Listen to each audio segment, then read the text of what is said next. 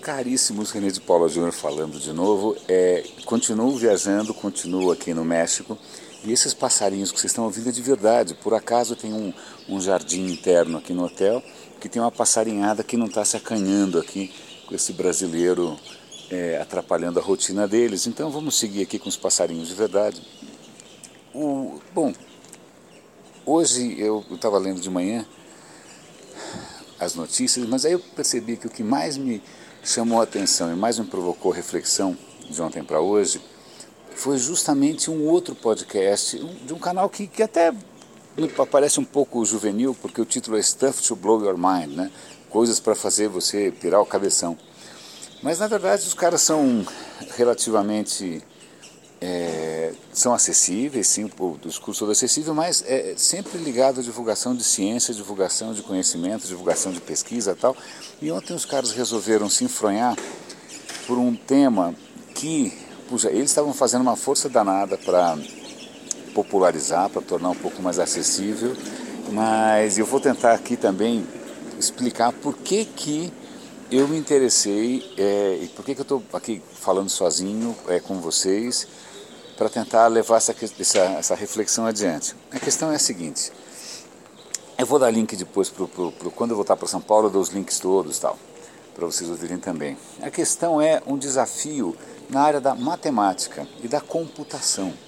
A questão é que faz, lá, algumas décadas, uns pioneiros da matemática, o Neumann, sei lá mais quem, os caras perceberam que existem alguns tipos de problema é, para você tentar resolver com matemática, com computação. Alguns problemas são relativamente fáceis de você criar um algoritmo, né? E o algoritmo vai ajudar você a resolver aquele problema, tá? Então eles estão chamando esse problema de P. Por exemplo, você tem uma lista de 50 pessoas. Como colocar em ordem alfabética? Quer dizer, você podia. Vamos fazer a, a, a, a maneira completamente estúpida, que seria você gerar todas as zilhares de combinações possíveis de ordem entre esses, esses nomes, e aí depois uma por uma escolher qual que efetivamente está na ordem alfabética ou não. Isso é estúpido, isso é o que é chamado de força bruta. Né? Você não consegue imaginar como resolver, você faz todas as possibilidades e depois escolhe aquela que parece correta. Mas não, o algoritmo é relativamente simples. Né? Você pega o primeiro nome, aí pega o segundo, vê se o segundo está acima do primeiro ou não, senão você muda a ordem, pega o terceiro, vai repetindo, e muito, muito pouco tempo você consegue resolver. É por isso que está lá no Excel, tem lá uma tabela com uma lista de nomes, você pede para botar em ordem o cara faz no piscar de olhos. Então, esse tipo de problema que você consegue resolver com facilidade com um algoritmo, ele é chamado de P. P por causa de polinômio ou alguma coisa. Tá bom? Não vou entrar nos detalhes, porque eu também não sou matemático. A questão é a seguinte: alguns problemas, porém, é, não são tão fáceis assim de você criar um algoritmo. Né? Ou se você cria um algoritmo, o algoritmo vai demorar tanto para resolver, tanto que não é prático. Então, por exemplo, deixa eu ver qual, qual é o exemplo que eles davam. Eu acho que um exemplo clássico é se você tem um entregador, vamos supor, da, do FedEx, que ele tem que entregar 50 pacotes em 25 cidades, qual é a melhor rota? Né? Meu, fazer isso quando são algumas rotas em algumas cidades, o algoritmo ainda vai. A hora que isso começa a aumentar, as possibilidades são tantas que a coisa cresce num ritmo exponencial e o algoritmo não consegue resolver isso de uma maneira muito prática. Então, eles perceberam que alguns problemas é, mesmo que você tente resolver um, com um algoritmo, não é prático. O algoritmo não vai dar conta porque né, é, um, é infernal. Então a questão é: será que a gente não consegue resolver com o algoritmo porque a gente não inventou o algoritmo correto? Ou existe, será um algoritmo para resolver isso? Antes que você ache que eu estou viajando demais, vou pegar uma coisa simples: senha. A senha que você usa no banco. Por que, que a sua senha no banco tem, sei lá, 10 caracteres? Porque se fossem só dois, o cara fazia um algoritmozinho lá para testar todas as sequências, bom, acabou, tua senha já era. À medida que você vai aumentando o número de caracteres, o número de. Ah, letra maiúscula, letra, todas as variações possíveis, começa a dar tanto, mas tanto trabalho para você resolver que não é prático. Então, a sua senha do banco, a sua senha de tudo que você usa para esconder as fotos no computador, etc. e tal, todas essas coisas dependem da crença de que não vale a pena tentar resolver isso por computador. É mais fácil o cara te torturar, espremer, espiar, seja o que for, porque não é resolvível. Então imagina um sistema financeiro internacional, tudo depende dessa, dessa hipótese, né? Bom, não, não tem como você é, criar algum algoritmo, algum programa de computador que vá conseguir resolver essa história. Mas a questão é, tem um prêmio por aí para quem conseguir provar definitivamente que existem realmente problemas que são resolvíveis e problemas que não são resolvíveis. Se alguém resolver, ok, né? tem um prêmio para isso, um prêmiozão. Se alguém disser, olha, realmente não tem jeito, tem problemas que não vale a pena, não adianta, não adianta queimar fosfato, não é por aí que vai, ok, obrigado, está tudo ótimo tal. Agora, caso alguém consiga provar, mesmo que seja para um problema específico, que sim, mesmo esses problemas que a gente acha que não vale a pena é, resolver, você quebrou a chave para absolutamente todos os outros problemas. Então, isso é uma discussão que tem algumas implicações. Vamos imaginar que de repente alguém descubra que você tem uma maneira de resolver, por exemplo, o problema da senha. E num tempo hábil, num tempo razoável.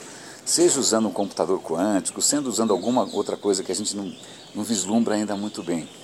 Se alguém conseguir descobrir isso, acabou. Não existem mais senhas no mundo. Uma, uma série de coisas não vão mais existir, porque tudo, tudo, tudo vai ser resolvível por um computador. E tem outra questão que é muito interessante, que é a seguinte: se a gente parar para pensar na vida, né? Na vida, é, qual é a melhor maneira de se viver a vida?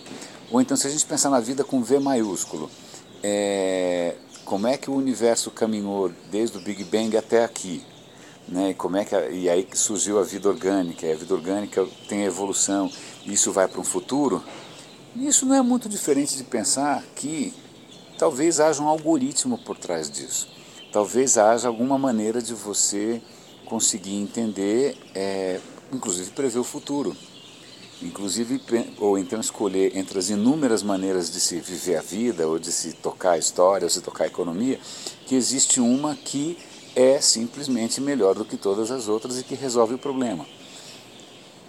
Se vocês pararem um pouco para pensar, isso é como você chegar à conclusão que a onisciência, ou seja, aquela coisa que a gente atribuía a divindades, né, é, é possível que a própria questão de presente, passado, futuro também deixa de fazer sentido, porque tudo ficaria previsível ou claro através de um raio de um algoritmo.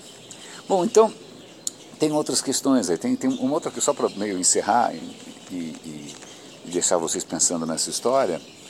Mesmo entre si, nessa categoria dos problemas que parecem insolúveis, tem dois tipos.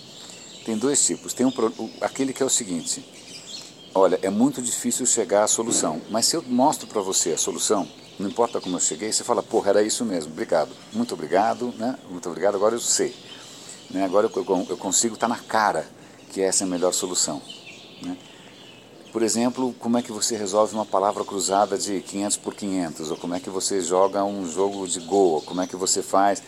Né? É sudoku, né, um sudoku gigante. A hora que você vem com uma solução pronta, você consegue testar e você fala, pô, obrigado, eu não sei como é que você chegou nisso, mas sim, essa é a melhor solução. Mas existem outros problemas que mesmo que eu, você me mostrasse a solução, eu não tenho como saber se é aquela melhor solução possível, a não ser testando todas as outras soluções possíveis. Ok, isso é viagem, é delírio, mas pensa, por exemplo, isso até para a gente pensar na vida pessoal. Qual é a melhor maneira de se viver a vida? Vamos supor que você venha com alguma ideologia, ou com alguma filosofia, ou com alguma religião. Você fala, a melhor maneira é essa. Eu falo, bom, tá bom, como é que eu vou, como é que, como é que eu comprovo? Como é que eu vou saber que essa maneira é melhor do que as outras, sem ter que simplesmente viver todas as vidas do mundo? Então, uma das conclusões que os caras chegam é que talvez o próprio universo seja justamente isso todas as possibilidades acontecendo ao mesmo tempo num processo evolutivo de seleção natural. Será que o universo, a história, a vida é um grande algoritmo de seleção natural? Bom, é isso, meus caros. É... A única questão que realmente impacta o dia a dia de vocês é se algum maluco, algum matemático descobrir e ganhar esse prêmio, a tua senha já era. Você vai ter que esconder as suas fotos bizarras no envelope embaixo da cama. Muito obrigado pela companhia aqui durante a viagem. René de Paula Júnior falando. Um grande abraço aqui no Radinho de Pilha.